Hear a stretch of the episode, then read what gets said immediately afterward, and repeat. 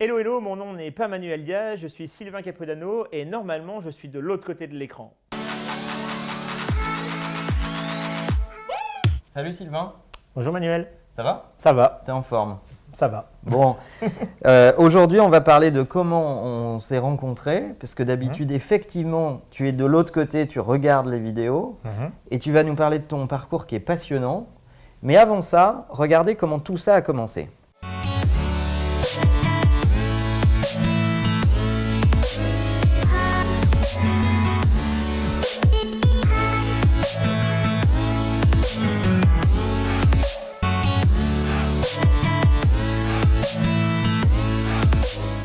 Alors voilà, ça a commencé par un DM en fait, Mhm. que tu m'as envoyé sur Twitter, qui est un des plus sympas DM que j'ai jamais reçus. Et, et je me suis dit, mais on peut pas en rester là. Euh, il faut que tu viennes euh, parler de ton parcours sur la chaîne, parce qu'en en réalité, euh, si cette chaîne existe, c'est certes pour partager des points de vue, mais c'est aussi pour rencontrer des gens et, et, et montrer que des choses peuvent avoir lieu euh, quand on en a envie euh, et, quand on est déterminé. Et c'est un peu ce que tu as provoqué. Eh ben effectivement, en fait, euh, j'ai lu ton bouquin et quand j'ai lu ton bouquin, j'ai découvert la chaîne après. Et moi, je suis un entrepreneur. Je m'étais un petit peu arrêté et ça m'a vraiment beaucoup donné envie de ben, reprendre l'entrepreneuriat. Et ben, je me suis dit, voilà, il fallait que je te le dise parce que ça sert aussi à ça, le- les réseaux sociaux. Et, euh, et donc, euh, ça sert aussi à communiquer en direct. Bah écoute, c'est cool parce que les, les feedbacks sont euh, hyper importants. On en a parlé sur cette chaîne à, à- à plusieurs reprises et, euh, et ça fait vraiment plaisir parce que fabriquer du contenu, tu sais ce que c'est, on va en parler dans une seconde. C'est aussi la, la volonté de partager des points de vue avec des gens. Donc avoir leur retour, c'est- vachement important. On va s'arrêter deux secondes sur ton parcours.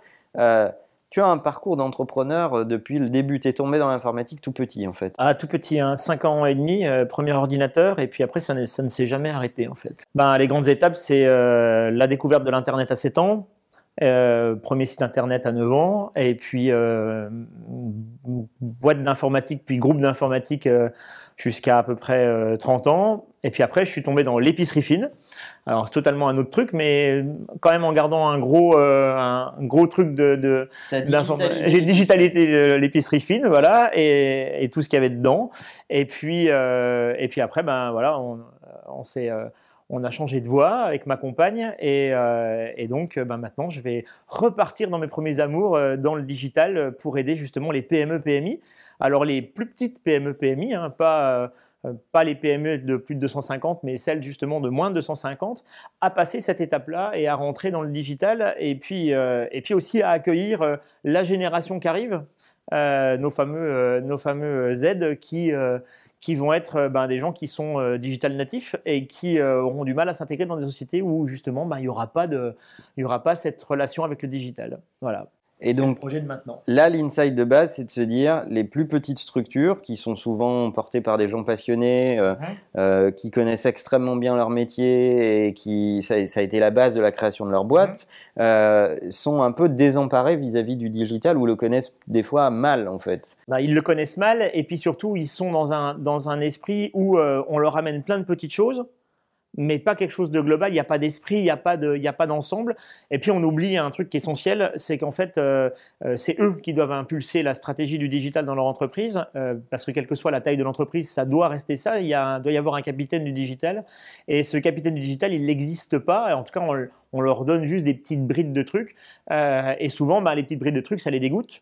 plus qu'autre chose, parce qu'en règle générale, ça fonctionne pas forcément très bien. En tout cas, c'est pas cohérent. Et puis on peut le dire, malheureusement, il y, y en a plein qui se font arnaquer. Il y a beaucoup de choses aussi a- par rapport à ça, effectivement. qui passent, les vendeurs euh, de, de- moi ce que j'appelle les, les- les vendeurs de marteaux, Euh, parce que en réalité quand tu vends des marteaux, tous les problèmes sont des clous, donc Mhm. tu as envie que tous les problèmes soient des clous, donc euh, tu ils leur fourguent leur marteau, quel que soit leur problème, et ça fait, ça nous fait des, des dirigeants de PME qui sont un peu dubitatifs, voire un peu dégoûtés du digital parce qu'ils ont été mal, euh, mal approchés au début. Ouais, et puis ils sont réticents, ils sont pas, euh, sont pas du tout dans l'optique de se dire que ça va leur rapporter quelque chose.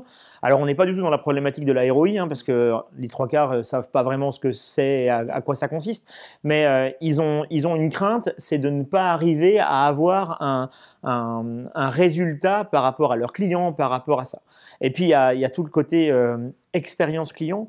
Euh, que, que, les gens ont complètement perdu dans la PME. Je vois pas de quoi tu veux parler. Euh, non, c'est pas trop ton truc ça.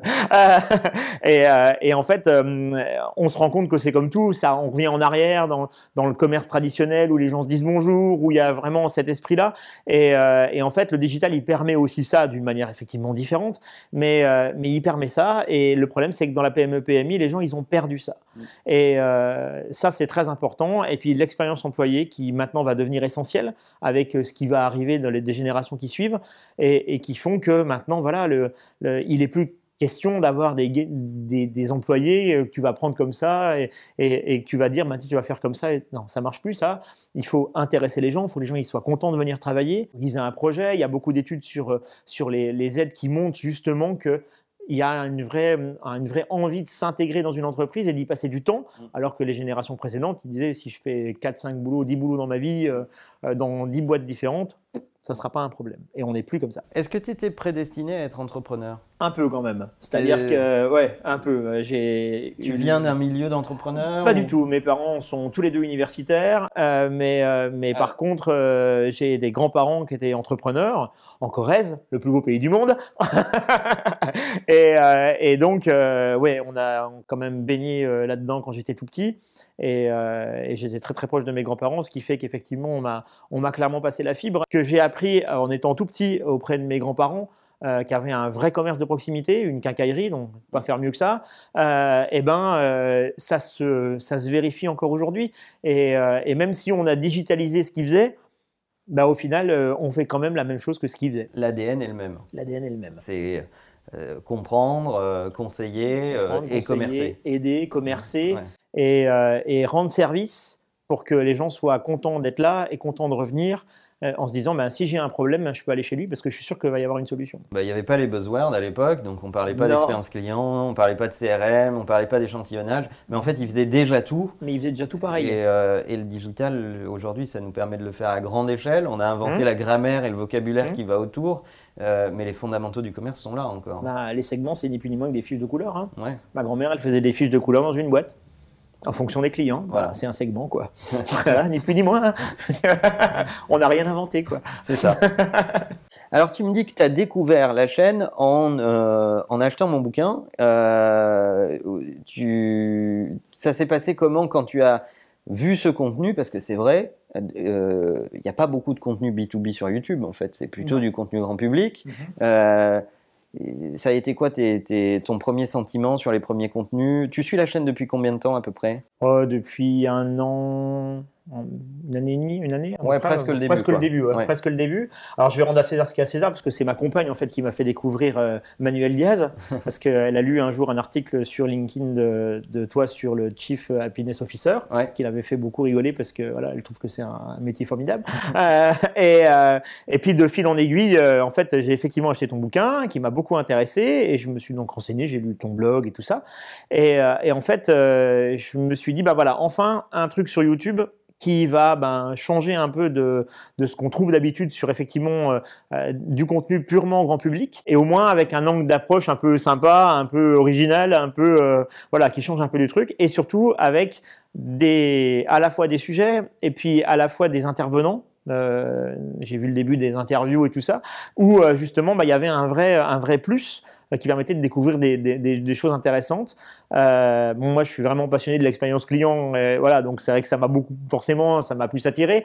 Euh, mais, euh, mais ce qui était intéressant, c'était aussi que c'était transposable dans un environnement différent de, de, de, ton environnement de client à toi. Mmh. Et, euh, et, ça, je trouvais ça intéressant parce que ça montrait que on peut parler de choses sérieuses complexe parce que c'est pas tout simple non plus, euh, sans que ça soit euh, ben, rébarbatif euh, et puis pas compréhensible par le, par le lambda. Voilà. Et depuis, tu es passé de l'autre côté parce que tu as lancé ta chaîne. Et depuis, ça m'a donné envie de lancer la mienne euh, parce que je me suis dit, bah voilà, euh, on a euh, on a la chaîne de, de, de Manuel sur euh, effectivement destinée à des peut-être des PME un peu plus importantes avec plus de structure.